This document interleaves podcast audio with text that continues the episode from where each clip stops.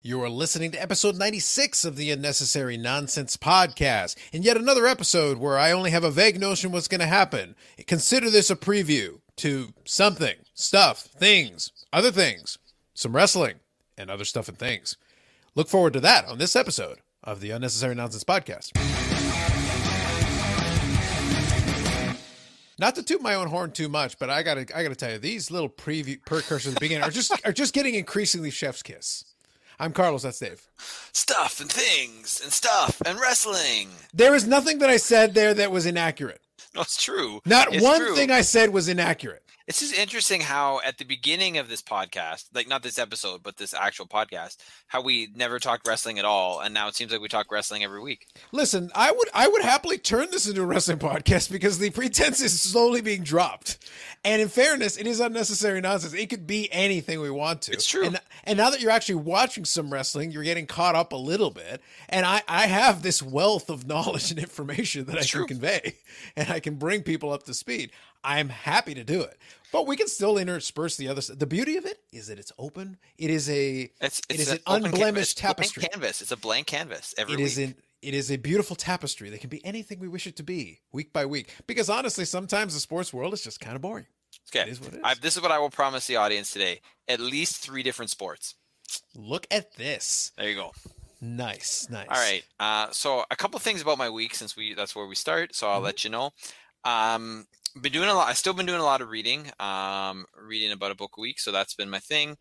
Uh, I actually watched a couple of um, really good documentaries this week. The one I which I will actually mention, uh, which is on Amazon Prime, Mhm. uh, Sheik, which is all about the Iron Sheik.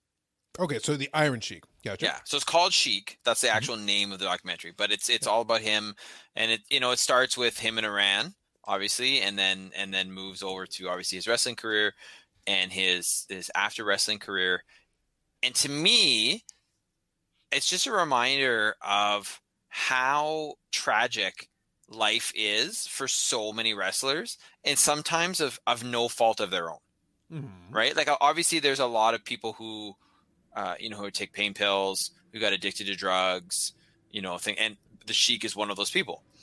But you know, his daughter, he had one of his daughters was murdered, which I had no idea about, and it's like that, you know, and it wasn't a wrestling related thing. It was just, you know, it was a, the person that she got involved with, and and he, she was murdered, and it's like, what the, you know, thinking.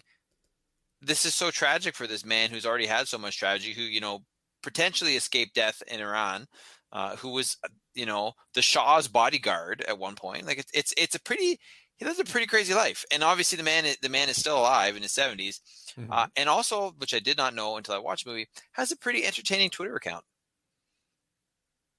Oh, I believe it. Like here's the thing, he is a character.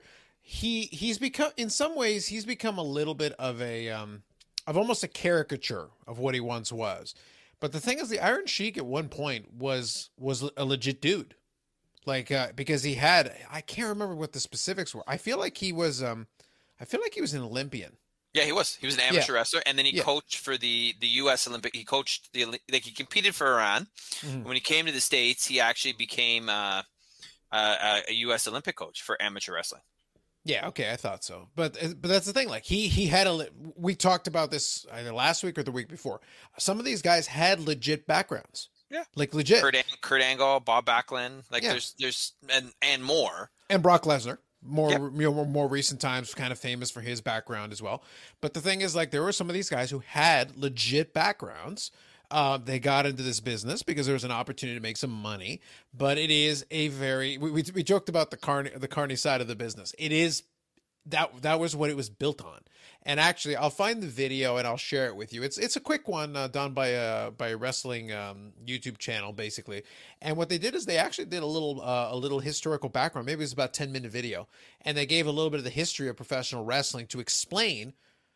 They literally called the video "Why Wrestling's Fake," but it's a wrestling YouTube channel. Like they they cover this. Right. They know what they know what they. But they what they did is they went back in time, and be like, okay, let's explain to you how this thing began and why kayfabe is a thing and how that developed and whatever into the current day. Sounds interesting. Yeah, so let's give you the ba- let's give you the starting point and be like, okay, this is how you can tell the difference between when it went from catch catch as catch can, which was the original like wrestling professionally for money, and it was mostly gambling and betting and whatever. Right. But when the money got incorporated into it, and then people started to add showmanship, and then you start to have predetermined outcomes. It's it's only about ten minutes, but it gives you a little quick primer, starting in the late 1800s, early 1900s, to give you real context. Hmm. To be like, this is what the whole thing was built off of before you had World Wrestling Federation, before you had you know Yeah. WCW and all that.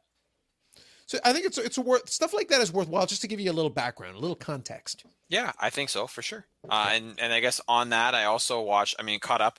I did not watch this week's episode of AEW, although I did go on the next day, uh, but it wasn't up on the on demand yet. Okay. But uh, I did watch Blood and Guts, Mhm. and as as we talked a bit about previously off air, uh, you know, it was good. It was a good match. The the match was good. The the build up to it is the one thing I'll say before I, I t- we talk about the ending because I know you want to talk about the ending Sure. is one thing I like about AEW and the product they put out is it seems to me anyway, and I could be wrong because I don't I don't really watch a ton of WWE or Mhm. any other promotion at this point in time, but AEW seems to have you know more prevalence. There's a lot more tag team matches. There always seems to be you know a focus on on tag team and and good tag team. And I, I didn't know until this week that Brian Pillman's son is uh one in one of those tag teams in AEW. Yeah, I think I think they go by the Varsity Blondes. yes, which is a right. playoff of the Hollywood Blondes, which is you know not not. And considering there was that documentary recently about Brian Pillman, the Dark Side of the Ring one, Mhm. two part, uh, where his his son is featured in there a little bit as well. heavily, yeah. Yeah, so it it is interesting to see, and it, from all accounts, he's doing quite well, doing very nicely to, for himself, starting to establish his own reputation. But he is Brian Pillman Jr. Like you can't get away from the name. He is Yeah. Brian Pillman Jr. Yeah, for sure.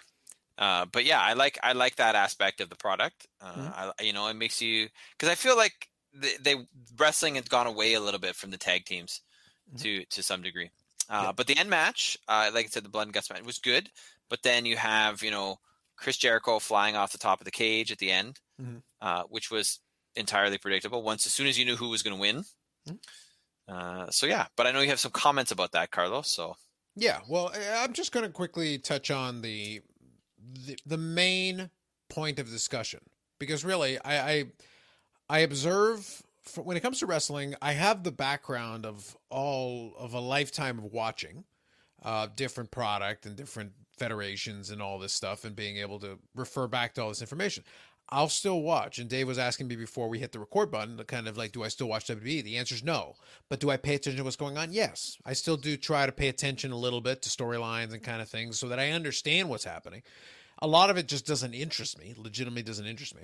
And I find, and this is kind of a prevailing theme, that um, anyone who watches this and watches my live streams on my sports card thing and other stuff like that, I value my time above all else at this stage. It matters to me what I do with my time.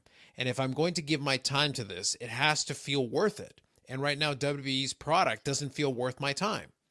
So it's like you're asking on Monday night, you're asking three hours. That is too much to ask. I can't do it because so much of it is filler. And what was the turning point of that is that I have a PVR now and I've had it for a while. But the beauty of a PVR is that I can hit record, I can come back to it later and fast forward through things that don't interest me. My ratio is even if the show is great, even AEW, as much as I enjoy it and I speak well of it, I do fast forward through some stuff. But I'll still watch the majority of the show. That's the ratio that I'm talking about. And that's what I'm looking for. Some stuff I kind of know where this is going. Maybe it's a match that, yeah, the match will probably be pretty good. The guys in it are pretty good, or the girls in it are pretty good. Um, but there's no story that I'm interested in here. So the result, I, I'm kind of willing to fast forward to the result and just get to that part. Mhm. Um, that saves me time. It lets me go through the show a little bit quicker. But with WWE, I was reaching a point a while back where on a three hour show, if I'm doing fast forwarding, I was still watching no more than four minutes on a three hour show. That's ridiculous. Yeah, like, what, the- that it really isn't worth your time at all. Yeah, that's like, all it- you're gonna it- watch. Yeah, like if it's a three hour show you're giving me, and maybe I'll watch four minutes of it because the rest of it to me is filler, filler and waste of my time. Why would I even give you the four minutes then? I Yeah, may as well just skip the whole exercise and be like, I'm not going to watch any of this. Yep. Um, and I feel I will lose nothing. And that's the problem is that with WWE, I can be like, from time to time, I'll peek in just to be like, all right, what are you guys up to? Oh, more of the same shit. Gotcha. As you were. Please continue. And it's not a lack of talent. They have so much talent under that umbrella. That's what makes it worse. To me, knowing they have so much talent under that roof that they're paying good money to, and the product is so bad. It's just unwatchable. Uh, that's my opinion, but to me, it's unwatchable. Who would Uh, you single out as really solid talent? Oh, they've got tons. Like Sasha Banks is a professional wrestler. She's not just a great women's professional wrestler, she is a professional wrestler who takes her craft seriously. Bayley takes her craft seriously. Charlotte is very good, but her character is overplayed. Her problem isn't that she isn't good. Her problem is that they've decided like they're just going to promote her to the expense of everything else. The problem is you've got all these other people who are good wrestlers or really good wrestlers, um, or maybe they've got really good characters, but they're kind of treated as afterthoughts. They're kind of treated as jokes. And I'll I'll compare I'll contrast that to AEW. By the way, AEW isn't perfect. Just to be clear, there is nobody's nobody's done a perfect job, but they're doing a decent job because they understand that well, in order to promote some of these folks, some of these folks have to have winning records. It can't feel like they win a match, lose a match, win a match, lose a match, win a match, lose a match. And a lot of people at the roster have that. So everybody feels kind of the same. Mhm. So even when somebody's competing for the title, uh, you're like, why? I've been watching you. I've been watching your matches the last couple of months. You win as often as you lose. You're about 500. Why would you be competing for a title? You're all kind of me. You're all equally mediocre. Right. And when that's what you're selling me, who's the star then? It's really hard to make that uh, for the audience. You need to be able to convince me that so and so is a threat. And there are always these little, um, and a lot of my critic criticisms and critiques are storyline wise. And I'll get back to the AEW thing and I'll explain why it's not even the result. It's how you arrive at the result that is important to me as a viewer. That's super critical because when I go and watch these things and I'm watching somebody who's about 500, that that isn't compelling to me. Or Yeah. I watch somebody who suddenly is getting a run of wins because they need to be built up to be uh to be the number one contender to compete with X title. Doesn't matter what division, doesn't matter what title, doesn't make a difference.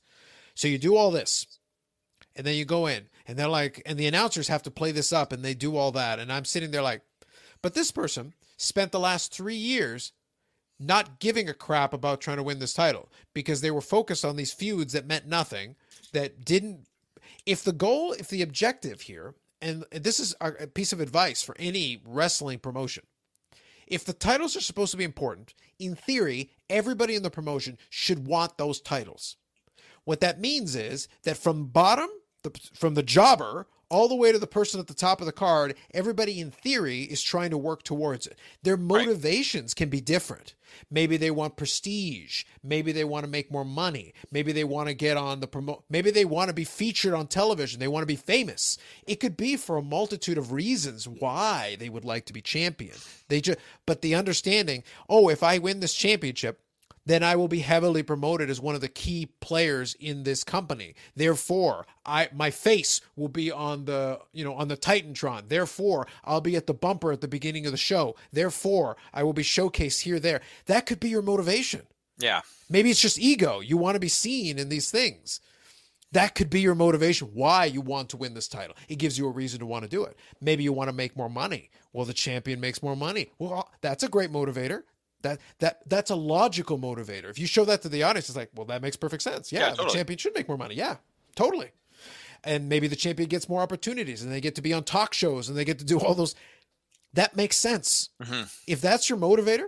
But if that's the case, and that's why you want to be the champion, then shouldn't every move you make, regardless of who you're competing against, in some way involve you trying to position yourself so that eventually you will get in that position? It means even if you're having a feud with so and so, you want to beat them so you can walk right over their body to get to the next challenge that is going to get you closer to your objective Yeah. everything needs to be you focusing in on I'm fighting this person, but I'm fighting them because they're in my way right now. Right. And if I can get past them, then I'm going to face so and so, then I'm going to face so and so, and one way or another, I'm going to find my way to getting into that position to then try to win the thing. Yeah. But in WWE, a lot of these folks will spend years wandering the wilderness, happy go lucky, doing nothing. They'll just hang out in the back and have these dumb segments that mean nothing. And then one day, suddenly they'll snap and be like, I, I we had this a couple of years back with Kofi Kingston when he became the WWE champion. and they made this whole and they suddenly retconned his entire history and said Kofi Kingston has been fighting for t- 12 years or 10 years or whatever it was that he's been at the company to become to, for this opportunity to become champion. And I'm like were you never in the Royal Rumble? Because you were definitely in the Royal Rumble. Were you never in a money in the bank? Because you were definitely in a money in the bank. Were you never in a multitude of other things that were you never in an elimination chamber? Because I I believe he was all of these opportunities where you could have gotten a title shot over the course of a decade you didn't seem to give a crap it didn't seem that important to you back then. Why do you suddenly care now? It doesn't make sense. This story, it it could be true for the performer, for the individual who wanted maybe the opportunity, but it's a predetermined sport, it's a storyline, whatever. But now you're retroactively telling me that the guy who didn't seem to care at any point during the last 12 years suddenly now was hell bent on this all along. And it's like, nothing you've done up until this point suggests that to me. Right. It seems like a lie. Yeah. Therefore, it doesn't mean anything to me when when he succeeded and got the championship. He had a nice run with the title and everything, but it's like it, it seemed like just and the and the fans play into this too. It's like, oh, you deserve it. It's like, did he deserve it last year? Because they could have done it last year, or the year before, or the year before that, or the year before that. No one gave a shit. He was just a dude. Yeah. You guys just decided he's the flavor of the week. Fine, whatever. Give him the title. Doesn't mean anything. Congratulations if the story had built in such a way where it made sense, there was a reason why this person wants XYZ. And even if they're far away, it's a long journey. It's going to take them a long time, but they're chipping away at it day by day, show by show, pay per view by pay per view. And you're seeing that progression. And one day they get to that spot and it's like, oh, I've been following this progression. This makes total sense. Yeah, that's different, right? Yeah, I, I get it. I understand because it's clear that this person was working towards this goal for some time then it fits. Then it mm-hmm. works. Mm-hmm. Yeah, for sure. It used to be like that. They used to have that. Now, all this to say, I'll talk about the blood and guts thing with the AEW thing. The concept was fine. The execution was mostly good. The problem was the execution at the end. That was the critique. The mm-hmm. critique was that Chris Jericho got thrown off the top of the cage. You know, the villainous MJF having his villainous moment after winning the match. You know, he still throws him off. The problem is that AEW kind of betrayed uh, some of their inexperience where the camera guys uh, missed the opportunity to maybe show uh, you know an upward facing camera angle or something where like you're showing a different camera any, anyway a different camera angle than what they did. Yeah but the end result was you showed him falling but then you showed him falling onto the onto the you know the the area there um basically the walkway area. Yeah but, I, I believe it had the AEW logo. Yeah and but the problem is the walkway was effectively uh you know your temper your temper your Tempur mattress, whatever. It was basically just this crash pad with foam, yeah. where even the metal grates was like literally made out of foam, and it's like that is the safest fall. Why didn't you drop him into a you know ball pit or something? Like it looks about as dangerous. Actually, I feel a ball pit probably would have been more dangerous. Than well, like. maybe he would have drowned in the balls. But like the point is that it, it it wasn't. It didn't look good, and the concept was fine the execution is where you lost it. And it was the production. This was production execution. Chris Jericho did his job. MJF did his job. The guys in the match did their job. They Absolutely. did a very good job. The the problem was that the match was over and they still managed to somehow crash the landing. You were already it's like you you landed the plane and then the plane exploded after you landed it and it put it to a stop. And it's and like honestly to be fair, like it's I'm glad he landed. Right, you want people to be safe. You want as safe as they can, right? Because there's inherent danger in professional wrestling, no matter what, right? There, you know, you land something wrong and it could paralyze somebody. Like that's it's known risk, mm-hmm. right? So the fact that he landed safely is a good thing. The problem is that the cam, you know, the the illusion of don't it. show it, right? Yeah, you know, what? you don't. You pick a different camera angle, and then we're not talking about this. Yeah, the thing, the point, the point was there were some folks that legitimately were like complaining about the, the, the crash pads themselves, and I was like, no, that's the wrong angle to take. The right angle to take is to don't show me that. You could have shown him getting thrown, and then let the audience fill in the blanks. For sure, you because, don't have to. You don't have to show the landing. You never yeah, actually technically had to show him again. Because you can have him get thrown, and you can have a sound of like you know metal getting slammed. Literally, you can have somebody just slam a piece of metal nearby, yeah. and and we're, we're left to connect the dots as the audience and our imagination Well, will take over. It's almost and- like it's it's like that um you know stagecraft thing right with for plays right and because I you know teach drama. Mhm. One of the things you say is don't die on stage. Mhm.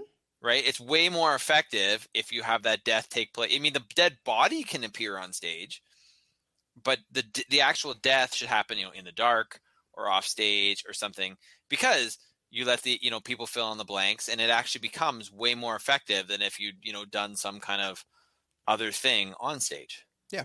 And I'll give you guys one more analogy here that plays into this. Let's use a famous movie from cinema Jaws.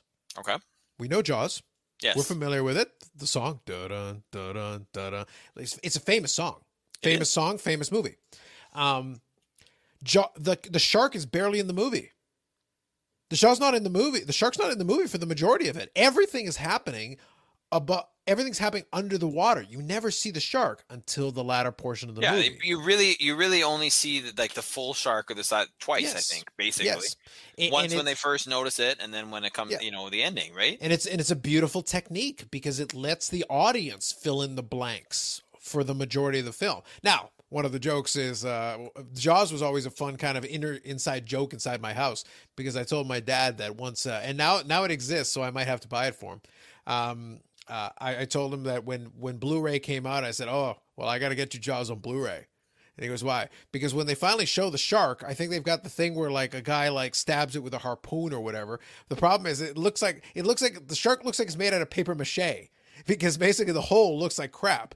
So I said the problem is that when you actually get to seeing the shark, then Jaws is best seen in 144p, not 1080p, 144. true. Make it as blurry as possible. i think So- what jaws is what 76 77 something like that 75, I think. 75 Yeah. is when it came out. Now, here's the thing, though. You can have um, a restored digital, a restored master, which is what they did for later iterations. Like you can have high quality. The, the film will probably look great because you can take it directly off the original reels and get like a really high resolution image. Uh, Jaws does not benefit from that. it actually makes it more apparent how fake the shark is because there's obviously some of them. I think it's still in the first movie. You have the thing where the one guy gets bitten by the shark and he's like getting eaten by the shark, and the problem is the the shark's mouth is open, and it's like it's embarrassing how bad it looks. But i if you look at it in the theater in 1975, you're not really catching that. Now, if you watch it later on an HD remaster where you can see like pores on the shark, that's not going to look good. I joke with my dad. I go, "Whoa, I'm gonna I'm gonna get you the 4K master.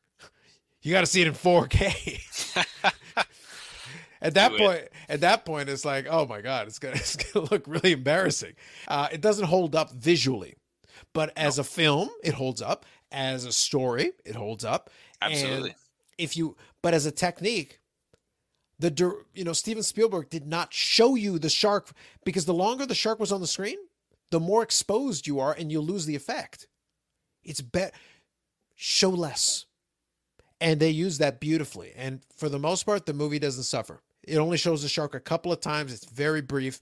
In the sequels, they start showing the shark more, which actually makes them worse. Yeah for sure It's an old technique. It's not complicated. The point is, they could have done the same blood and guts thing. The match was fine. The ending was fine. The little post match thing where you showed him land on crash mats, not so good because it's the last thing you see basically. And it kind of takes away from. And right now, AEW has had a couple of. Now, the good news is most of the time they learn from their mistakes, but they've had a couple of these production snafus where it's like, I know you wanted to do something spectacular or something you thought would be really cool, but then the execution didn't get there. yeah Sometimes don't overly complicate it. There are a lot of ways you could have gotten to the ending you wanted and still gotten and made MJF dastardly and still gotten the result you were looking for without putting yourself in a position to then be like, okay, now we have to explain away. So why is Chris Jericho was literally back the very next show because he, he couldn't solve that injury for longer. Now he had a sling on and everything, you know, arm injury and whatever, but it's like they normally you have him be gone for a couple of weeks to sell the the horrific nature of the injury. He Yeah. was back the very next show. yeah no once it's it was too obvious Yeah, you you couldn't. And they had the same thing at Revolution. They did during the end of the death match. They had the same issue. Because for some reason they got it in their head. They're like, after the conclusion of the match, we'll have the explosives go off. And it ended up being glorified sparklers because somebody made a mistake. And it looked terrible. It's basically it's basically uh, Eddie Kingston. Like storyline wise, it was a good idea because he in in this critical moment he basically turned. Uh, and became a good guy to save his old buddy Jon Moxley after that blood feud they had had and everything. And he like jumps over him to shield him with his body. And the four ring posts are basically sparklers. And you look like a complete moron protecting him from sparklers Yeah. And you kind of had to then try to play off of it, but it, it didn't look good. After a death match where you're doing all this crazy stuff with barbed wire and all this, and the ending was, and the problem is you set yourself up for this. Nobody said you had to have an explosion at the end. Nobody told you to do that. Yeah. That was an unforced error. It was unnecessary. You didn't have to do it, and then it ended up looking bad. And now you have to kind of like reverse engineer an explanation for it. yeah, exactly. You made everybody's life way harder than it had to be. That's a production issue. Tony Khan needs to learn sometimes. Sometimes less is more. Yep, for sure. Sometimes less is more. Absolutely. They'll learn. They'll learn. Is there Hopefully. something else you wanted to say about the match too? I thought Um, I think for the most part, the only other thing I'll say is that I appreciate that they did it. I like that they tried to do their because Blood and Guts is basically war games. Mhm. They don't own the rights to the name War Games, but they basically did a War Games match. I think the people did a. I want to give them credit. The people in the match did a really good job. They worked super hard. Um, I would critique certain aspects of it, but I'm not going to harp on it too much. yeah. Um, there was some stuff that didn't make sense to me because there was a point where the uh, the inner circle basically it's like okay they had all the pinnacle guys dead, they were dead. One of them got stabbed with a fork. They were dead, and I'm like, how do you not win this match? I was like I understood, but it's like at the end of this, like it should have never gotten to that point. You Yeah. guys had the match won in the middle of the cage already. like this match is over. Like it's over. Yeah. I'm like, okay. Sometimes you let it drag on a little too long, but it's like it's fine. But on the whole, I think really well done up until that last little bit with the crash mat, and that was a production issue more Mhm. than a uh, more than a concept. It was a good concept, but the execution needs some work. Right. But it's important. How you present it is super important sure in that is. genre. It is super. Getting to the results important, but how you present it, what you show, the camera angles, and all that. That's something you got to learn. Mhm. WWE already has mastered that. They've struggled with everything else, but the production, WWE will never be cheated on production. They know how to do that part really well. Yeah. It's all good. But there's blood and guts and uh, a nice uh, elongated story for you. Nice, thank you. I mean, yeah, it's good. It's always good to talk wrestling. Um, do you have uh, you have anything you want to tell us about this week? We've already talked for almost half an hour and haven't really gotten to any I was of doing the so main well. topics. I was doing I so well. No, you, they- you don't have to. No, I, I'll, I'll, I'll add. Um, it's not going to be about this week so much. Like I said, work wise, pretty quiet, pretty chill. Uh, I have been enjoying though. I'll give you guys this uh, because it gives me an opportunity to make fun of something, as, as I enjoy doing. As you, as you do, man. So, um, I've been enjoying a couple of different things as far as audiobooks and a couple of uh, other out of. I finished an audiobook called Bad Blood, which was the story of um, I want to say Theranos. Uh, I don't know if you're familiar with that one. That was with Lady Elizabeth Holmes, who basically uh, created this tech startup that was going to revolutionize the medical industry. No, And I'm not familiar with this. but- Yeah. So, long story short, she became this Silicon Valley darling uh, for building this company that became a multi-billion dollar evaluation company. Did all these things. It had all these famous people as part of the board of directors. Henry Kissinger was on her board of directors. All these people who were well known in the George Shultz, who was uh, involved in the Reagan administration, like a lot of names. And I think Mattis, the general from the United Yep. States, was part of was involved in that too a little bit. All these big folks involved in it for this piece of technology that never actually worked. Fantastic. And now and now she's being tried uh, for criminal charges because basically there was fraud. There's all kinds of stuff. It's course. very salacious, very uh, very enjoyable. Um, very interesting, but it is ongoing. The trial is ongoing as we speak. So uh, so the story continues. But I got a chance to listen to the audiobook. Really well done. Uh, so I give credit. It's called Bad Blood, so you can check that out. Second thing, um, I usually try to go down my YouTube rabbit hole, but unfortunately this uh, this week I had a problem where um, I started going down my YouTube rabbit hole, and I guess folks were tired. You know, the weather's getting nicer. Maybe the content was was being produced in lesser quantity, and they kind of ran out of gas. And I was like, oh, well, I guess I'll. Um, I've got I've got Amazon Prime Video here in Canada, so I can I can pop it on. I'll watch something. So I was looking for something interesting to watch. And I was checking, I had some stuff I could watch, some movies or whatnot. And I was like, okay, let me see what happens. And then I came across this uh, documentary called 77 Minutes. Okay. And and the thing is, um, I'll occasionally go down the rabbit hole of watching like disaster type documentaries. Like I've watched a bunch of documentaries on Chernobyl. I've watched a bunch of documentaries on the um, on the North Hollywood shootout. If you're familiar with that one, that was uh, in the late '90s. Uh, are you familiar with that one at all? no. Uh, basically, in uh, Los Angeles, there was a Bank of America that was robbed in 1997 by two guys. And these two guys decided to go and do this bank heist in full body armor with AK 47s and a whole arsenal. All And what, ha- and what happened is they uh, they basically it was by accident and happenstance that as they were doing this robbery, uh, a police cruiser was going by and happened to catch some suspicious activity and radioed it in. So they had less time than they anticipated. And as a result, they ended up getting into a shootout with police that lasted like 70 or 80 minutes because these guys were in full body armor from head to toe, uh, Right. basically. And they had AK 47s, and the police officers are there. Ellen, they had armor piercing bullets. So basically, they're like holding off an entire squadron of police officers. They're shooting at the at the helicopters. Jeez. Anybody that gets within range. Now, what happened is like dozens of officers were shot all over the place. They were like they were like uh, nobody died, everybody lived, but people were getting shot left, right, and center because these are armor piercing bullets. So they go through cruiser police cruisers. They go through all of this, and it was and the, the police is like sitting there trying to like compete with their firepower with like nine millimeters and thirty eight caliber guns and even twelve gauge shotguns. One of them shot the guy with a twelve gauge shotgun in the back, hit him flush, but he's wearing body armor. So he turned right around and started shooting with the AK 47, and the guy had to duck for cover. Jeez. So it's like, you're not getting anywhere. These guys are not. So basically, they were almost impervious to the police uh, ammunition. So this lasted a better part of an hour as they were doing this. Now, what happened is the end result is both of the gunmen died. Uh, nobody in the bank got uh, nobody in the bank got killed, or none of the officers. But a bunch of them had to go to hospital because a ton of them got shot all over the place. Right. Um, but it's a very dramatic. If you get a chance to see, I'll recommend some documentaries for you. You can check it out. It's very inter- it's very interesting.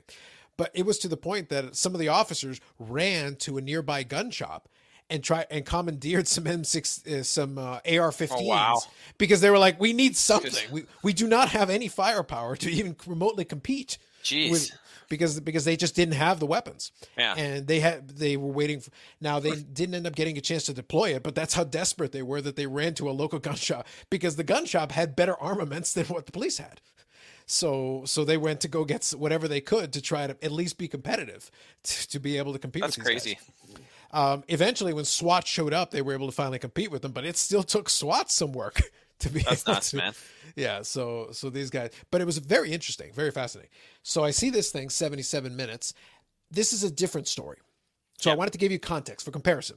Okay. the documentaries i've seen for this uh, north hollywood shootout are generally very well done. Some very good very good work on those. Now 77 minutes is the other side of the equation. The story is interesting. I'll explain the story but then let me tell you about this documentary. Okay right. so the thing is this is night the year is 1984 Turnbull and I are less old than we are now. We were alive at that time, It's true. but less old than we are now. Correct. Because we're hashtag old. But the point is, 1984. The uh, the place is just outside of San Diego. It is a border town um, called I guess it's like was like Ypres or Ypres, whatever. Is Doesn't this is this San Ysidro? yes, that's the one. I've been there because that's where you that's where you walk. uh, That's where the border with Tijuana is. Yes. So I've And actually walked across the border there. Is this by the McDonald's there? Yes, the 1984 Oh, massacre. I've actually seen that McDonald's. I've not been inside it, but I have. I've walked by that McDonald's. It is the site of what is still the fifth uh, most deadly um, mass shooting in American history. Wonderful. And by Yeah. wonderful, I mean not so wonderful, not even a little bit. Yeah, but in 1984, it was number one. Um, so 41 people were shot, and 21 of them were shot dead inside of that McDonald's. Jeez, that's nuts. Um, and it, it included ever it included the full spectrum of of a couple of senior citizens in their 60s, all the way to like an eight month year old baby, oh my god. shot, all shot dead. Um, now this documentary, the story itself, it fits into that mass shooting. Like it, it it's certainly rife for a documentary. Like it's it's got plenty of content to talk about. But um, the the director Charlie Minn, um, it's kind of a hack, um, and it was I, I caught it by accident. It was made in 2016, uh, 32 years after uh, the massacre itself, Um, but it was the most exploitative attempt at a document. Michael Moore, when he does his stuff, he's very salacious in the way he does his thing, but it's entertaining. You understand when you're going into a Michael Moore movie that he's got his agenda, and Yep. the movie is designed to convey his agenda. Correct. But, you, but he does it in an entertaining way. Absolutely, I would agree with that 100. percent Yeah, but you need to understand that he definitely has a bias built into his movie. Like it's Yeah. not even a question. He's got For it. sure. And that's okay as long as you understand what it is and you treat it for what it is and you re- observe it accordingly. Mhm. This thing is ham-fisted to the nth degree. Like Charlie Minn doesn't even pretend. He literally sticks himself in the middle of it when he's interviewing people. And basically, this was meant to be like a police hit piece. He goes, he's basically like, he did everything short of uh, talk to the police officer were there at the time. So why are you gutless and shit at your job and you let 21 people die because you hate Mexicans? He didn't actually say that, but he's basically Right, like but that's implying it basically- throughout yeah, the film. He's basically implying it throughout the film. He's like, "Why didn't you have any guts?" And he says, and the police officer's like, "We didn't know how many gunmen were in there. We heard there are three different guns that the guy the guy had an Uzi, and he had a shotgun, and he had another weapon. Now, it's called 77 minutes because the whole thing took a, a little over an hour, 77 minutes." Um, and in the course of that time, he's shooting at the police officers, you know, outside of the McDonald's, but he's also shooting people inside. Uh, so the story itself is interesting in the sense of how they arrived at that, and they had you know victims and witnesses they were able to interview at the time uh, that were around. Um, and the story of the witnesses is very tragic, obviously, because a lot of people did die. Um, but even the ones who survived, like, were obviously traumatized by it. It was very traumatic because the I can't one imagine guy. how you don't. How, I can't. I can't imagine how you're not traumatized by something like that.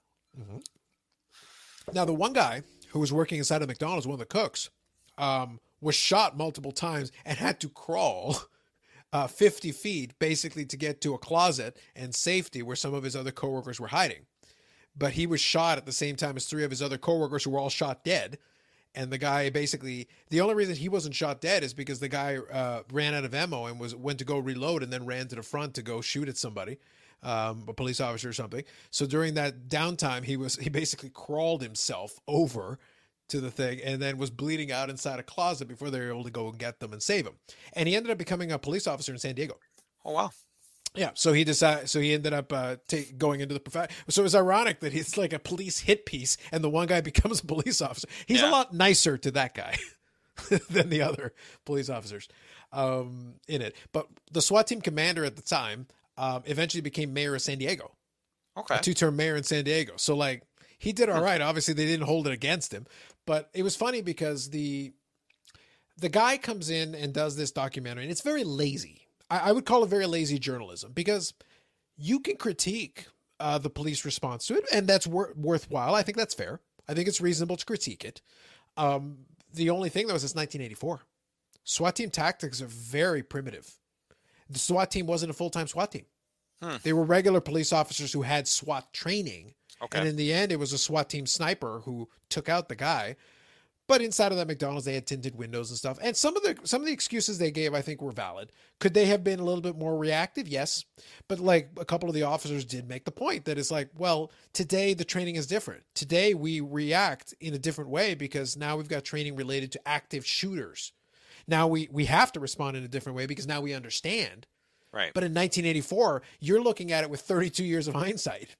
You have the benefit of all this additional. Our weapons are different. Our tactics are different. And basically, what they're trying they're trying to explain this to this guy who's just not getting it through his thick skull. And he's the documentary maker.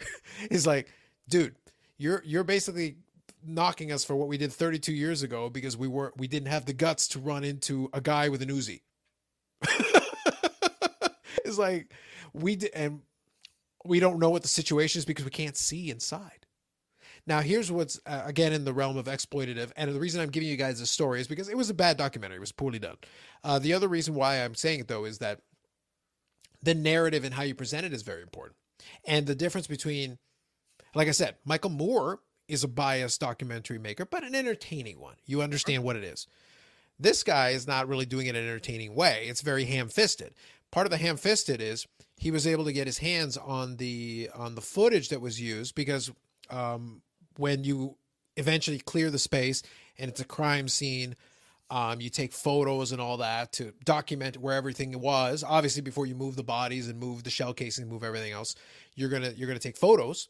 And in this case, you're also taking video. You're going to walk through the restaurant. And of course, as you're walking through the restaurant where 21, where 41 people were shot, uh, it's carnage. Like there are Yeah, bodies sure. everywhere. Um, he basically plays several uninterrupted minutes of them walking through the restaurant with bodies strewn everywhere. And I'm like, okay, it's a that's a bit exploitative, my man.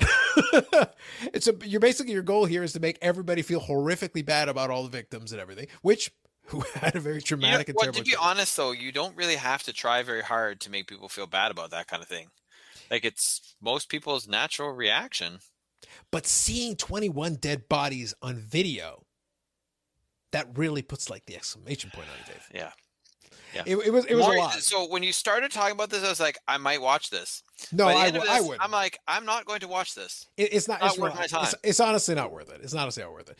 I, I'm a, I'm a cold hearted bastard. I watched it. Um, I I wasn't bothered by it. I sat there and I watched it, and then I ate some popcorn. Um, it doesn't bother me, but it's it's a to be honest, it's a bad piece of it's a bad piece of documentary. I was already by the time he got to that part, that was in the second half. The first half was actually eh, it was okay. It's not great. It's fine. Yeah. Um, but I was already I, I'm pot committed. I already watched most of this thing. I'll I'll get it through to the end. But then by the time it was done, oh come on, dude. It's like that. This is shit. This is shitty journalism at best. It's shoddy. uh, the IMDb rating he has on it is like in the fives. It, it's it's a shitty piece of work. Um, well, and like I said- and you're almost going at that. Diam- what do they call? It's called like torture porn, right? Like you're you're going at sort of that angle of things too, well, the, right? thing, the thing, the argument that you have is that it was real. It is what happened, and it is real footage. Like it's not like he he trumped up the footage to make it look no, worse than it was. but Like it was there's- reality. There's, certain things that like, do you need? How many times do you need to see it? How much of it do you really need to see, and do you really need to show it at all? Right? Correct. To get I- your point across. I think that's fair, and and I think that's a valid critique. Um, the reason why I made sure to make that point is because in case somebody looked it up, it's like if if you're disturbed by that, I wouldn't watch it. Uh, Yeah. To be honest, I'm arguing also that it's a bad piece of filmmaking. I actually Yeah. think it's a So bad it's film. like it's like basically you're, there's there's no point because one, it's it's a crappy film, yes. and two, like you're probably going to be triggered at by it. So oh, really, what the hell that. is the point of watching this movie? No, I, I look. I watched it for your collective benefit, so you don't have to. I'm telling you not to watch this film. So Carlos, I, on behalf of everyone who hasn't seen this movie, I would like to thank you. So Yeah. I don't waste my time. no, you and I and I would and I Okay, would. can I ask another question? And then Yes. this is pretty dumb, but it seems to be that this this film. How long is the movie? The movie, yeah. What What's funny? The movie is an hour and 38 minutes, but at the 77 minute mark, he does make reference that this film has now gone on for the same amount of time as the shooting. So like like like every device is used to try to emphasize the to like really hammer the thing. Like, can we hammer this home any harder? Uh, and in that vein, the, the reason why I say like I I wanted to explain it to you guys, but then I also wanted to say like don't watch this film uh, because like I said, I am a cold-hearted bastard who is unmoved and unbothered by this. But if you are a person who would be bothered, there's a billion things that would trigger you, like a billion with a B, because it's like, well, you're gonna see you're gonna see a dead child, you're gonna see dead children, not one, multiple. Yeah. No, I'm gonna take a pa- I'm taking a hard pass on it, Carlos. Yeah. So it's like it's the most exploitative thing. I was like, I was like, dude, really? You went there? Like you went all the way there. I was like, who passed this shit? Okay, fine, whatever. Uh, but anyway, so yeah, so Prime Video, I'm I, I'm I'm very surprised that they would actually include this one um, in there. It is a documentary though, like it is. Yeah, but there's so Prime has so many things on it. There's so much garbage on Prime because There's a lot that Why not? Yeah, that isn't that great. Yeah, I would agree with that. So yeah, I would say this is a this is an avoid for you. I would say they put it a 13 plus rating. I would probably bumped it up a little bit. I, I yeah. legitimate dead bodies. I'd probably bump it up a little bit higher than 13 plus. But like I said, I uh, I understood more or less what I was getting into. I was surprised he went there, uh, but he did. So there you go. Well, Um, to be fair, if you if you look at this, I just wanted to see if you if you look at this guy's uh, Charlie Mann, the director, his his directing credits. Mhm. This seems to be what he does. He has Yeah. also made one about the Parkland shooting oh, and I a whole bunch of like Mexico U.S. border documentaries. I wouldn't doubt it. I wouldn't doubt it. Or the kid, I'm guessing the uh, uh, the recent Santa Fe shooting, right? That seems to be mass shootings and uh, violence and destruction are his thing. Yeah. Well, the thing is, he, he'll he I think it's more or less a vehicle for him to like get himself over because he literally sticks himself in the film. He's the one doing the interviews and like Which you know what can be an effective tactic if you're actually good at what you do. Yeah. Right? But sounds I- like I mean, I don't need to watch this movie to you know, know that I don't want to watch this movie. Yeah, my thought process was when I came out of it, I thought two things. I thought this is this is very hacky journalism, uh, not very good documentary filmmaking. I do wish there was a good documentary on this because the story seems like it could be very interesting. I think done. I think in the hands of a good director who understands how to balance, tell the story, balance it with, give us some context, give us some explanation, try to try to get something out of it as far as teach us something um, there is the opportunity there to do that. Yeah. Um, and it's a shame because enough people are around that could speak to it a little bit, that could give you some wonderful background and context to give you something. Like I said, the North Hollywood shooting was a very crazy thing. Now, they were fortunate that the only people who died in that case were the shooters. Um, so they so everybody else lived to tell the story, and they could give you the story. And you had the um, the helicopter from the news thing taking footage, so you could see real footage of the guys having the gun battle back and forth. So it's very exciting. And the only people that are casualties are the shooters themselves. So in that sense, it worked out about as well as it could have for them. Um, in this case, obviously the opposite. Um, but like I said, there is a difference between telling a story and being exploitative. There is a delicate balance to be had. Charlie Mann clearly is not capable of, of, of straddling that line. Doesn't clearly know how to. Um, but it was it was a random thing that I came I came across it randomly. I ended up watching it, and uh, now now you know what to. Uh, one more thing to avoid on Amazon Yeah. Prime. For sure. Yeah. Uh, I would love down the road to see someone take a proper treatment to this and really do give it the proper justice and really tell the story. One thing I'll say, and this isn't me just being mean, but uh, obviously they had the um, they did have at one point the um, the montage of all the victims towards the end with photos of them and whatever. Not photos of them in that incident, but photos prior to in happier times generally, uh, because you got to do that uh, with the dramatic music like I said, they use every ham-fisted device at in disposal. I will say though, and this isn't meant to be a knock on them, but I don't know what it is about the mid 1980s, and I feel like this is this is just reminded me of it. This is not the only time I've seen it. I swear to God, everybody in the 1980s is like 10 years older than their age. so Legit. actually. No, like That's actually legit- true, man. No, like I was looking at it and they were like, the, and, and again, full understanding these were victims, so I'm not going to call out anybody in particular. But they were like a couple. It's like so and so was 19, and I'm like, 19 on what planet? Holy God! Yeah. What is it about the mid 1980s? You're all old. Even when you're young, you're old. And I've seen this in other things with pictures. You see people from the, like the mid 1980s. What is it? Was it something in the water? Like, did you all look old in 1984 or 1985? Is that the deal? Was that the thing? God damn. Yeah. I hear you, man. I hear you. So one more thing I'll give you that's a little bit more lighthearted in one way and dark in another. So it's it's about it's my delicate balance. Lighthearted and dark. It's both. It's both. Do, t- do tell. Okay, so forget about the documentary for a second. If you Google the actual thing, you can find it on Wikipedia, of course.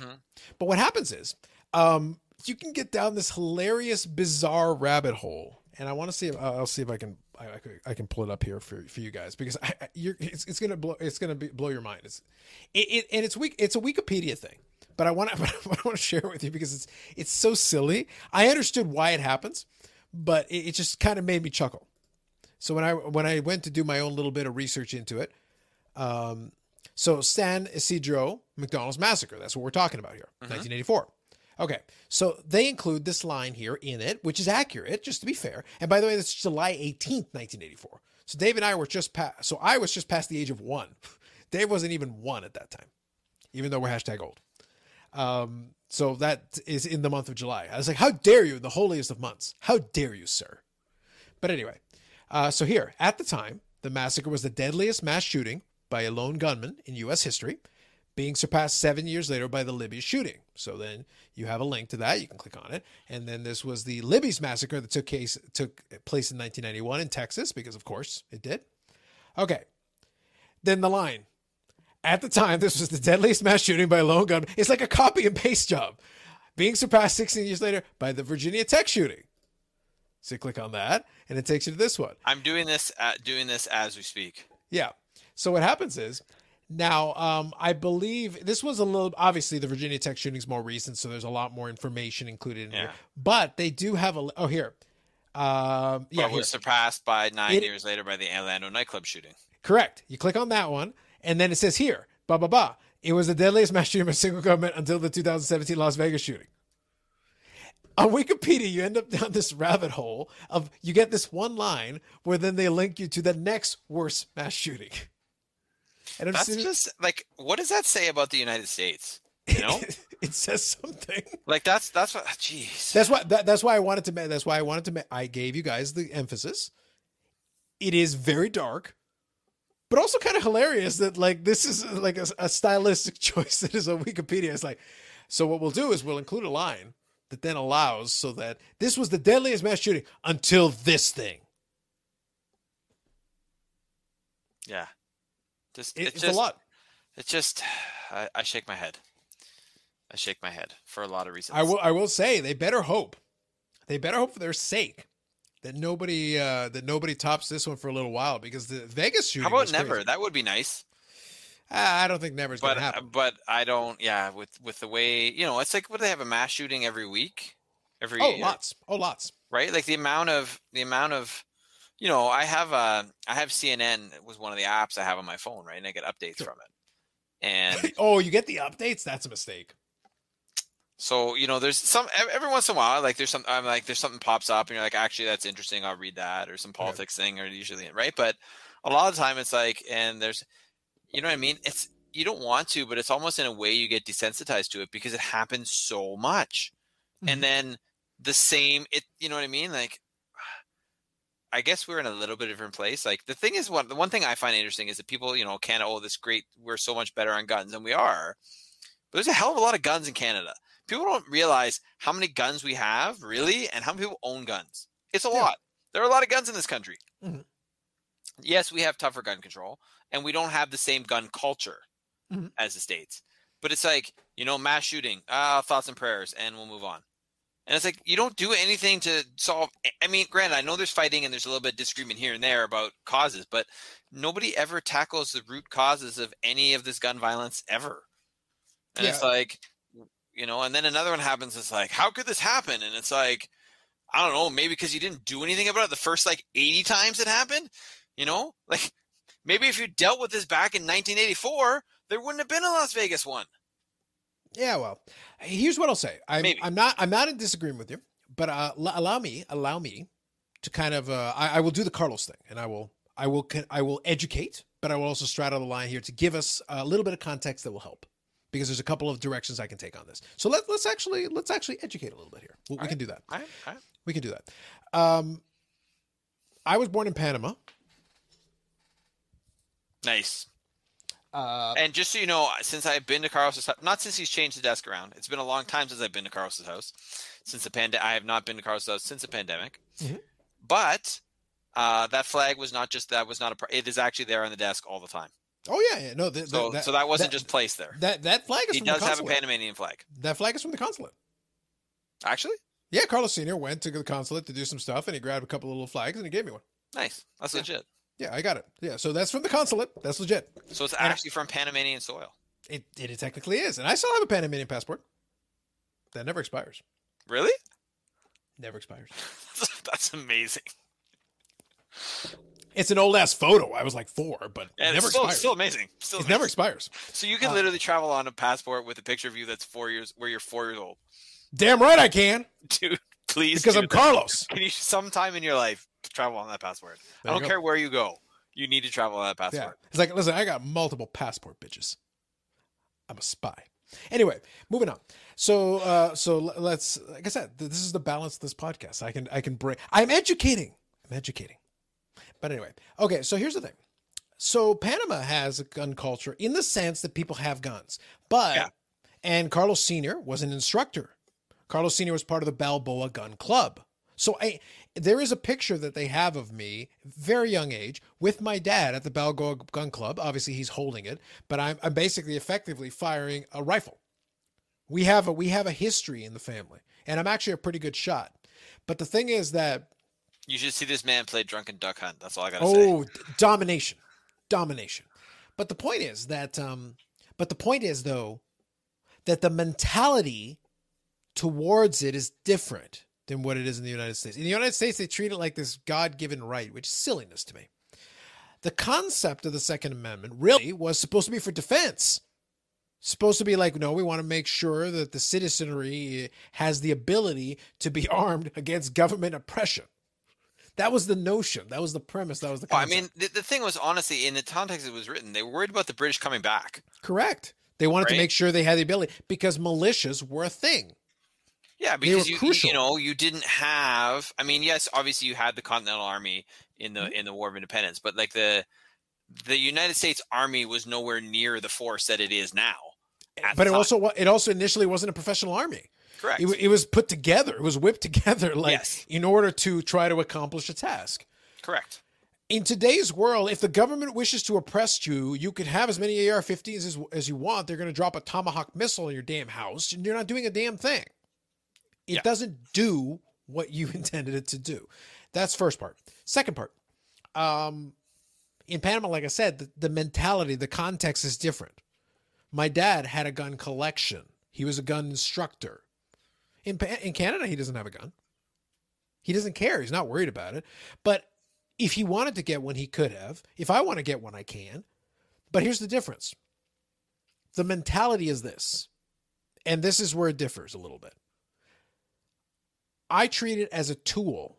I treat it as a weapon. That is what it is. This is not a self-defense thing. It can be in the way that in the way that if you broke into my house and I bash your head in with a hammer, that's a self-defense weapon. Mhm. Anything can be a self-defense weapon if you need it for self-defense. Correct. But the gun is a tool, and we treat it and respect it as a tool, but it is a tool designed to kill. That's what it's designed for. That's what it is. It's not a toy. Uh, no. It's it's not a sporting thing. And this is coming from a guy who has uh, you know who has play, who has obviously dab who has is a decent shot who's that you know pellet guns and things like that are great for sport. You can do sport shooting with that. They're awesome. They're fun. But a gun is designed for one purpose and one purpose only. And if I point a gun at something, my intention is to kill it. So if I have a gun in my hand and I'm pointing it at you, my intention is to make sure you don't get up. And the likelihood is if I pull the trigger, you don't get up. That's the way this works. It's not a toy. no. The point is, it's not a toy. So I'm not going to randomly point a gun at somebody because it is not a toy. If I point a gun at you, my intention is to put you down and you don't get up again. That is the intention. There's no. but that is no also the purpose of what a gun is. that is for. that is what it's for. It is the implement by which I accomplish this task. That's what it's designed for. So when you leave it open to a lot of folks who either have a screw loose, and it's always the same excuse. It's like, oh well, they're mentally imbalanced. It's like, well, then why'd you let them have one? Because your laws are very loose. Here in Canada, you can get one, but it's it's a pain. It's a bit of work. and especially if you want to. Get I mean, it's it's a lot easier to get a rifle too, um, Yeah. right? And you, obviously, you can't get a automatic weapon in Canada. That's that you can't buy those. Yeah. Um, but right, it's also a lot harder to get a handgun. Yeah. Oh, Right, it's if it's borderline it's borderline impossible at this point. Um, and the, the the great irony is that like in the city, you really have no use for a rifle. In the city, you're not going out hunting elk. Well, I mean, no, but I, I know. I mean, there are people in the burbs who go hunting or whatever. Like that's what they do. I, I you can. The, My point isn't whether you can or cannot. It's just it's a very specific tool for a very specific task. Yeah. It's a very specific tool designed for a very specific job. And with the US, the culture is there for it. You're not going to get rid of it. But my counter is okay, you want to do it for hunting. Why do you need anything more than a bolt action? No, right? No, I'm, Like, I'm being practical. I'm being No. super practical. No, you know what I mean. Like that's that's the thing. Like you don't. If you're gonna go hunt deer in deer season or turkey or or whatever, A bolt whatever action is, will suffice. right? you're not taking an AR-15. Nope. There Right? is no scenario in a context of hunting or in a civilian context where you need anything that even approaches semi-automatic. I could give you a bolt action rifle, and if you're any good as a shot, you can take you can get your turkey. Yep, whatever whatever you're hunting, One hundred percent. You if you it. know if you're a good enough shot and you actually you know come in in range with that Correct. like i mean i know i know that it's uh you know it has recently been turkey season here in Mhm. ontario right and and my father in law is a hunter Mhm. right and the same thing like everyone i know who owns guns it's like they hunt and they use them when they go hunting and then they're locked in a safe unless they're cleaning them Yeah. and they're unloaded right Yeah. um but you know, he didn't even see. Uh, you- you're only in Ontario. You're only allowed to shoot uh, male turkey, right? You can't shoot female turkeys. That's the law. And he never saw one. Like he's he's like, I saw lots of turkeys, but I never saw a male turkey, right? So it's like, even then, it's like you're not necessarily shooting anything, right? Even if mm-hmm. you go hunting. So it's, you know, whereas I feel there's a lot more people sometimes who are like, I'm going to shoot something no matter what, and it's like, you do understand this is a gun, and you know you're just killing things, right? Like, Well, as I said, and I, the the reason why I can have this conversation is I love the contrast between this conversation where I'm I'm giving you guys just a very sober, very open, clear description and explanation. This coming from the guy who watched the friggin' footage of like of like dead children and dead people in a McDonald's restaurant where they went in the documentary and just like showed it. I don't. But yeah, but that's the thing. Why was that guy able to get an Uzi? Agreed, agreed. But what I'm trying to get, what I'm trying to do is I'm trying to juxtapose something. And the juxtaposition is this: I am, like I said, I am very much a cold-hearted bastard in the sense. Part of the reason why I suggested people don't watch it is that for most people it will be tremendously disturbing. It will be triggering. If you have kids and you see dead kids, that might be disturbing. Yeah. I, th- honestly, I'll it's not a this. still image; it's a video. No, I, I'll tell you this: the having I have a kid now, right? Yeah. I have another one on the way. Yeah. and That would be highly disturbing. right. super and, and the way I view those types of things now is totally different than the way I viewed them before I had Yep. kids. That's why I provided it as a warning. I explained it so that people can understand, like, eh, you might want to stay away from this one. I can watch it and be unbothered and then go eat some popcorn and move on with my day. But I have a very particular, uh, I have a very particular emotional control. I also have a very particular, like, I understand what I can handle, what I can't handle, and what I can Yeah. watch and what I can't watch. For sure. I can handle a lot more than a lot of people can when it comes to that. But then I also juxtapose it with explaining this thing. I came from a gun culture, but we came from a responsible gun culture. yeah, but there, we- there's we understand like, what I it have is. No, I have no issue with people who own, even if they own multiple guns, if they're hunting and you know they know how to keep their guns locked and they, you know, like it's. It's you know what it's it's you can be very responsible and but that's why I gave that analogy. it's that's not why it's that's not, why I wanted you to know, that- explain it in the way it's really that I not that it. difficult to own a gun and be responsible Yeah, but that's but- the reason why I wanted to make very clear for sure. the distinction between what it is. It is a tool. If you treat it as a tool, well, then it's not a toy. Well, then it goes back in its place. Mhm. It goes back in the toolbox, so to speak. and you also case, don't own a whatever the gun for the sake of owning a gun Correct. know and it's one of those things where like to me it's a bit of a pain but i am a, i'm the kind of like the biggest problem that let's put it this way i would have one right now if we had gun ranges within reasonable distance available because i am the kind of person who is like no i i treat it as i treat it as a sporting thing. I'm interested i am in, i am interested in being a good shot. I am interested in doing that. I would do competitive sports shooting if that had been available to me. But in the suburbs in southern ontario it's not really a thing. You got to go kind of up north. I'm not going Yeah. there. Yeah no fair. That's a pain in the ass for me. It's not worth it. If it was a thing where we had a gun club here and something like that well i, I would get one. Yeah. Because then I could. To me, it is can be a sport, but again, I also understand what it is. When it's not in use, it gets locked up and gets put away. It's not a toy. It's not a toy. And for some people, they when you get very nonchalant about it, that's when you allow you you allow more and more and more until you end up with issues. yeah for sure And that's always the thing. That's why I say I wanted to give it a very responsible treatment, and I wanted to contrast it to kind of the, disc- the discussion we had earlier. And um, epitome of the unnecessary nonsense podcast. I bet none of you were expecting us to go there today, were you? Nope, including myself. But that's okay. I and mean, it happens. Sometimes that's where you got to go. But I I think the bottom line is, and this would be my suggestion. Honestly, you could probably resolve three quarters of the issues. You don't need to worry about the guns. Just um, increase the difficulty of getting ammo. That would help, Yeah, and you could probably control that. The right to bear arms said nothing about ammo. This is true. There- There's your loophole. I fixed your problem. Carlos Once again, Carlos again. saving. How, like, honestly, people, how many times do I have to save all your asses? Make this easy. Until the Supreme Court decides that somehow ammo is included in the wording of you know. It's not. I know it's not. I know. Good luck with that. I know it's not, but they they also basically wrote out the militia part in their ruling of the the you know the most recent rulings, right? So yeah. Any lawyer worth their salt could like tear that apart. It would be hilarious. It'd be like, does it say ammo? Does it say right to bear ammo?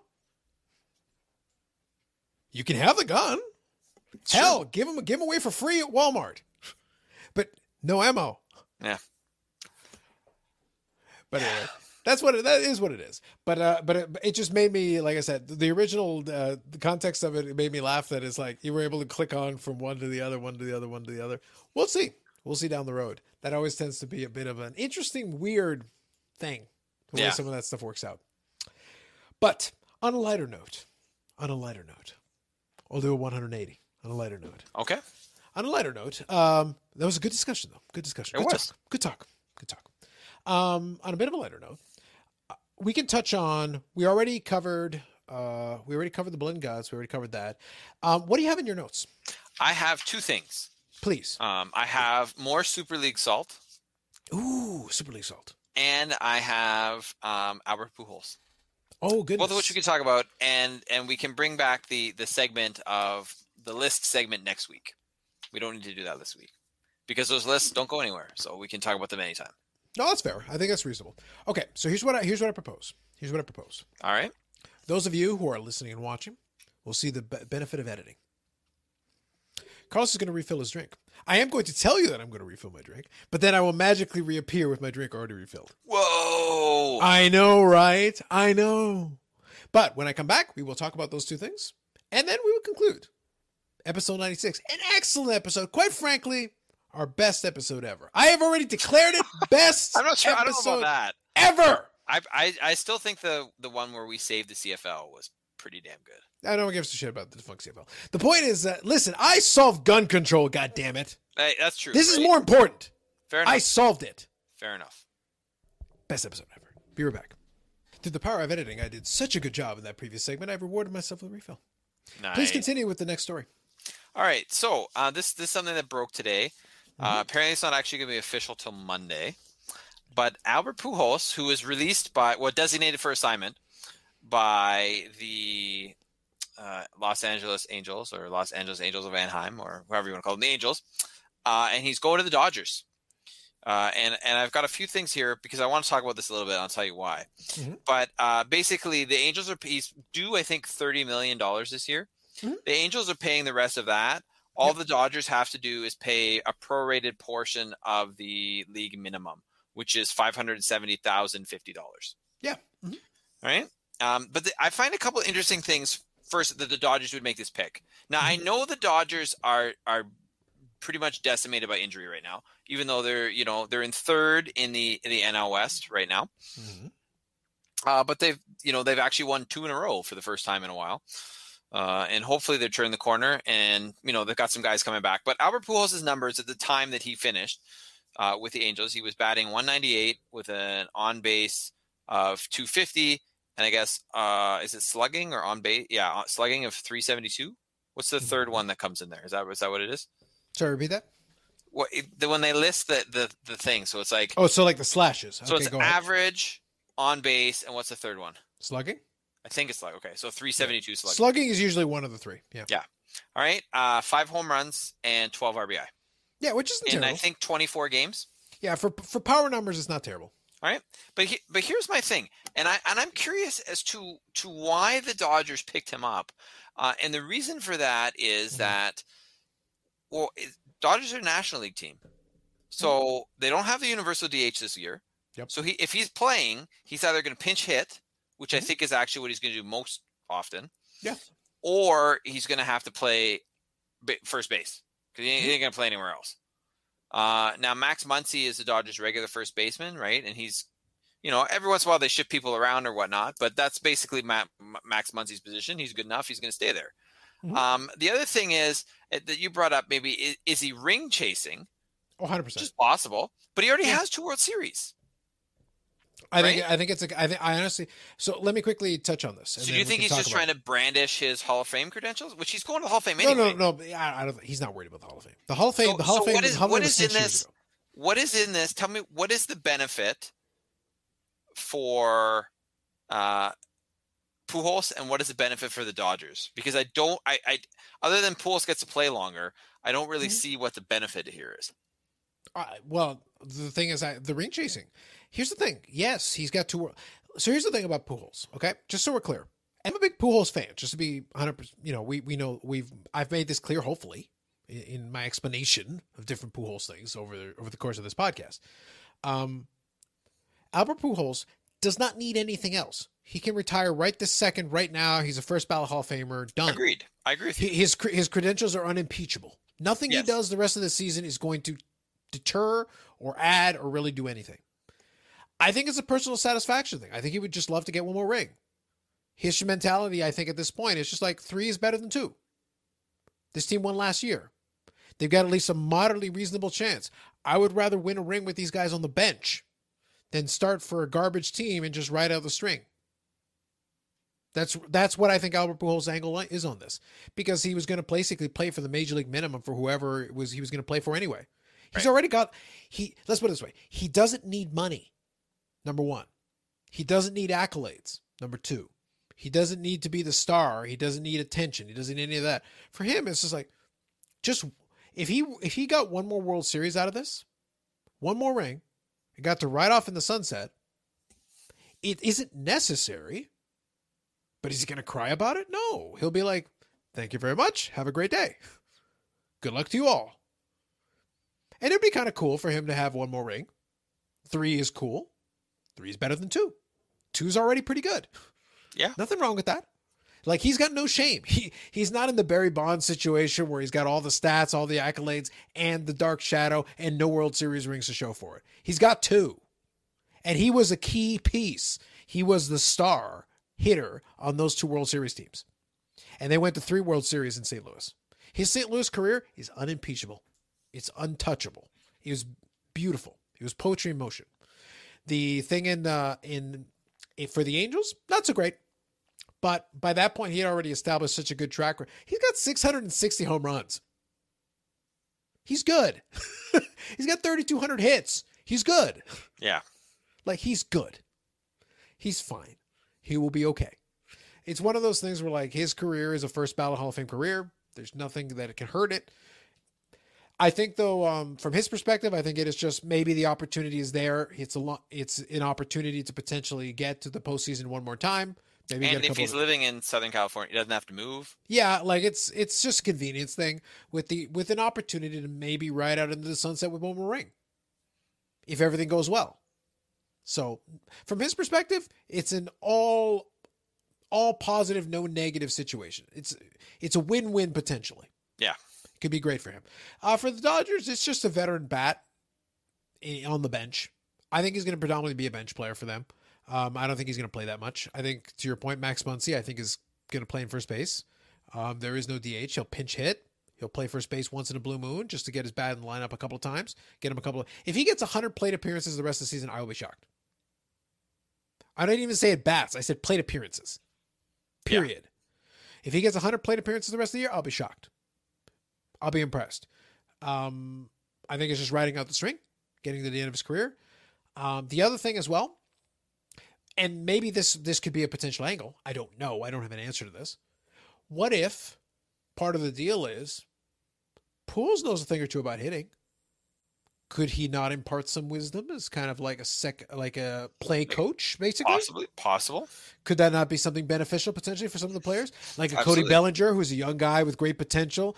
Hey, we got Albert Pujols here. He's forgotten more about hitting than a lot of people know. Yeah. Yeah. Maybe he I could impart yeah. some wisdom upon for you. sure. I could see Because- that. As a young a young Cody Bellinger who's already been MVP before, could he not use a couple of tips that could help him continue to play well into the future?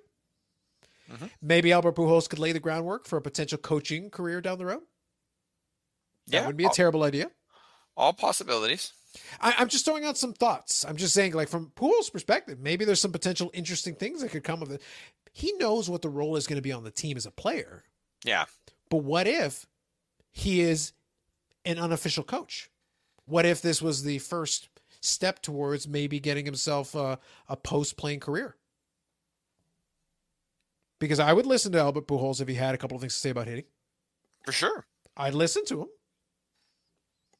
It could be the start of that kind of that maybe maybe start transitioning into that side of the career. It could be a not to, very right? brilliant move. It could be a brilliant move from multiple levels for both sides. Yeah, fair enough. And it's a low cost thing. It's not like it costs the Dodgers much. No, no, Like it costs them nothing. no. I mean, in, in in comparison to everything else, right? It's it's not. Yeah, the the. Angels have already paid it. The, the man made a quarter of a billion dollars the last 10 years. He's good. He's good. He'll be all right. So that would be my answer to your question. Fair enough. All right. And now, Carlos, for our last segment of this podcast, episode 96, which you have called The Greatest, It is the greatest. it is time for the Pretentious Cross Country Running Report with Dave Turnbull. Is it that time? Is it the time right now? Cue rolling Neymar. I was stalling. I actually had the button, but I was stalling just for fun. By the way, I don't know if y'all noticed. I, I should have uploaded it. I screwed up. I should have uploaded it. Rolling Neymar was there last episode. The song changed. We didn't get flagged. Ooh. You didn't catch that? No. The song changed. Oh, Dave. Did you not watch and or listen to our episode? The song changed. I no, I'm gonna I'm gonna go back after this and check it out. Goddamn, son. Goddamn. Dude. Ah, lame. Anyway, rolling Neymar.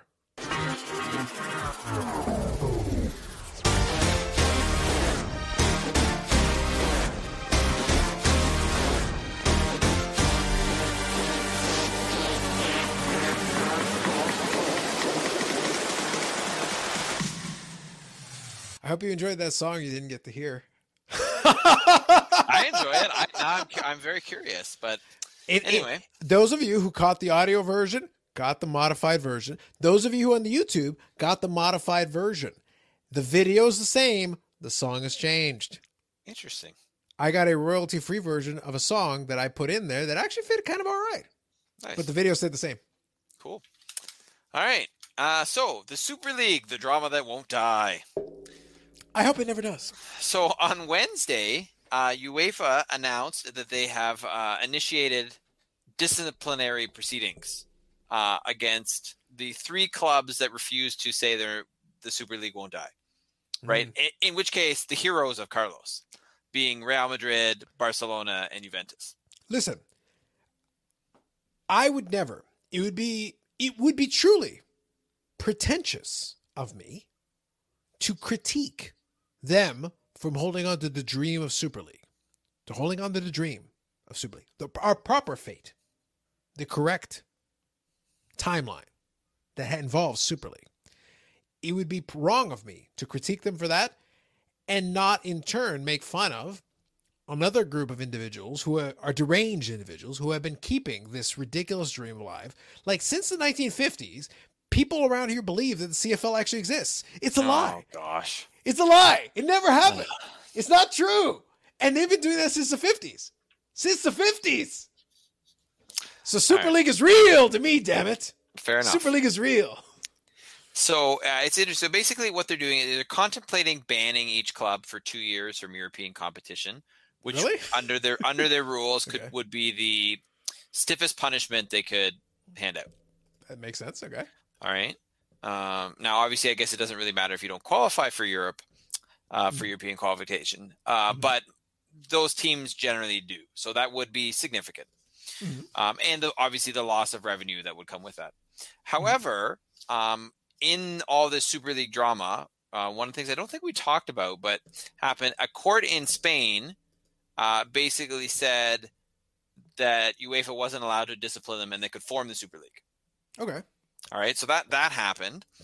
Okay, so we'll see what happens. So UEFA is saying we're gonna we're gonna do something. They haven't announced what yet, but they're gonna do something. Mm-hmm. Um, and and the you know the EPL has also said they're gonna do something to the clubs, but who knows what it's gonna be. However, at the same time, uh, the European Court uh, has been asked. So like the the court of the the European Union has been asked to look at this and look at whether FIFA and FIFA and UEFA have abused their power. So it's gone all the way to the EU Court of Justice. And, and basically, they're actually looking at sections of the treaty. So, section 101 and 102, which Quick, quick point. Quick, quick point of order. Quick, Okay. quick point of order. Is it literally called the EU Court of Justice? it is. Okay, I kind of like that. I'm not gonna lie. I kind, I kind of like. Speaking of pretentious, like we are members of the Court of Justice. The Court of Justice has been adjourned. Good day.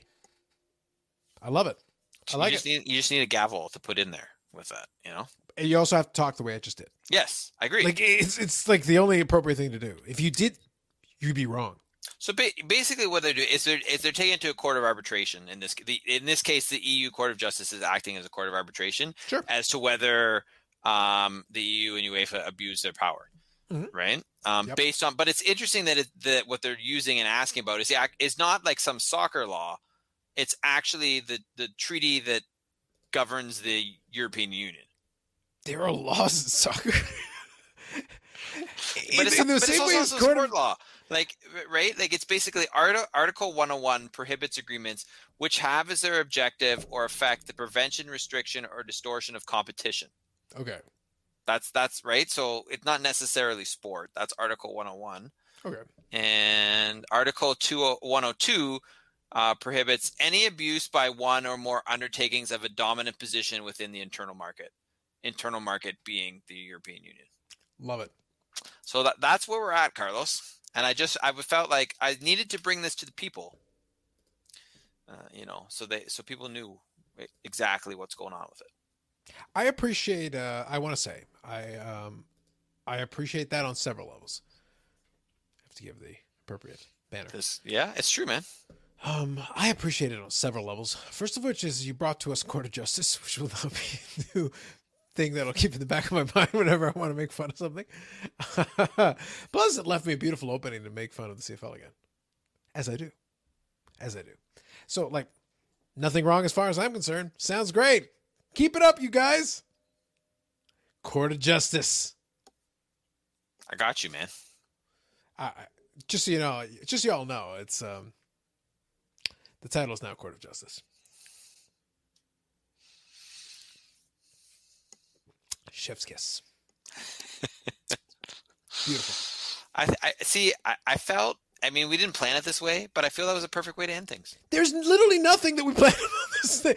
Listen, I brought you. I brought you terrible documentaries. There are notes, Carlos. They were notes that were made before this podcast. Did they include? Did they include a terrible documentary with dead children? No, they, ne- they never will, discussion? Carlos, and they never will. Gun control discussion and No. Court of Justice. No, the I like trifecta. to- I like to think once again, yet again, we've expanded our range. as we continue to do. I'm telling you, man, this podcast deserves an award. What kind of award? I'm not sure. I but deserve it deserves something. an award. It deserves something. Plus, I solved gun control. For God's sake, I solved it. If nothing else, please. The the, the title of this episode better be Carlos Sol's gun control. No, the- episode the episode title is Court of Justice. The, putting Carlos solves gun control. you- Do you want to answer those comments Fair without enough. even context? enough. Fair You answer those comments. I'm not answering those comments. You answer of- those Think of the views, Carlos. Think of the views. Oh, the views will not be the issue. so, uh, so on a related note, if you have any queries or questions, I will include Dave's address in Yeah, the description. Knock yourself thanks. out. No thanks. He will deal with you. He'll he'll discuss with you in a, a, a civil discourse, no doubt.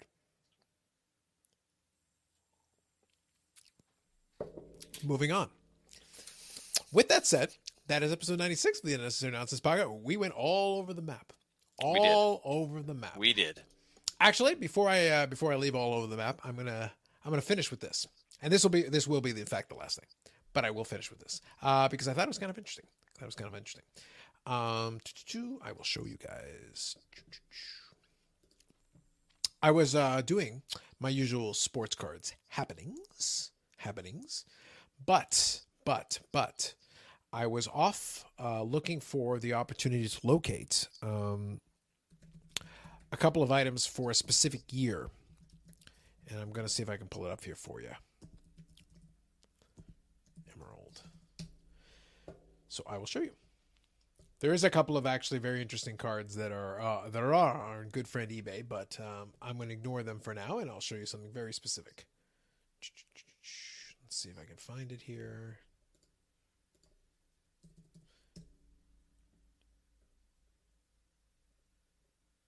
That's fine. I'll do this one then. There's one I wanted to show you, but I'll do it later. I'll show you this one though. This is what we'll finish off with, since we didn't get any sports card content on this one. Boom. Nice. So I'll quickly explain. This is uh, one of the collections I've started working on, and this is uh, I've started focusing my attention on that early 2000s range. I actually had a copy of this. There's only 10 copies worldwide. I actually had a copy of this previously, a different copy um, that had the NHL shield on it, but it did have a bit of a scratch on it. Uh, it was a nice copy, uh, but I ended up selling it. Um, and then down the road, I came across this one. I ended up paying more for this one comfortably, to be fair. Um, I kind of wish I'd kept the other copy, but it's fine. It's all good. Uh, but I ended up getting this copy that has uh, the AL in Dallas and then the stars. It's actually part of a shoulder patch, which is right about here. And uh, that is what this piece is pertaining to. But I, I, I'm a big fan of the 2000 uh, All Star jersey. Mhm. I have a replica version of this jersey that I used to wear regularly. So I do appreciate it on several levels Solid. for man. reasons. Plus, they had that card show back in 2000. Ah, the heyday. Back in the days where we were less hashtag old. Facts. It is what it is. Time goes by. What are you going to do? And then later on, you will eventually go down. You will eventually go down the line, get older, make a podcast, solve gun control, learn about court of justice. Important things. As you do, man. important things important things so anyway that is i wanted to include a sports card thing at the end because then we really truly did cover the full spectrum we got wrestling in there you know That we did. violent documentaries gun control and then a sports card at the end dude we did it well done We did it. good job Bravo everybody. us. Bravo us. Good job, y'all. Good job. Anyway, so that's it for us. Episode 96. We're marching steadily towards episode 100 and cake. Mmm, cake. I'm actually becoming serious about this cake. Originally, I said it just because I'm a jerk, but I'm actually thinking cake might be warranted. I feel it would be. And Carlos Senior would approve. Carlos Senior's like, You have a fucking podcast? Who cares? Cake, you say? Yes, old man. Cake. That's, that's. Carlos Senior for you. Yes, correct. Cake. I'm in. I don't care about the rest of it. Cake. Correct. Yes. Done. So that may happen. We'll see. We we shall see as we approach closer. So anyway, that'll be it for us this time around. Uh, next episode, we'll talk about something or other. I don't know what it is yet. We'll figure it out between now and then. Maybe we'll talk a little NHL playoffs. They have playoffs in the NHL. That was us talking about the NHL playoffs. And quota done. Covered. Hashtag Canada. Indeed. Good job, y'all. Anyway, so that's it for us. Uh, we'll catch you in the next one. You can check us out on iTunes, Spotify, Google Play, wherever you get your podcast. I have been getting the audio version up the last couple of weeks, and I will get this one up. Uh, but otherwise, honestly, you get the full impact, you get the full effect on the YouTube channel. Unnecessary Nonsense Podcast, YouTube channel. Exactly what it sounds like. Go there. Watch us make faces. Relish in the pictures that I'll put on the screen. Look at Dave's face when I when I take on controversial topics. Yeah. It's fine. It's fine. Anyway, so that's it for us. We'll catch you in the next episode of the Unnecessary Nonsense Podcast.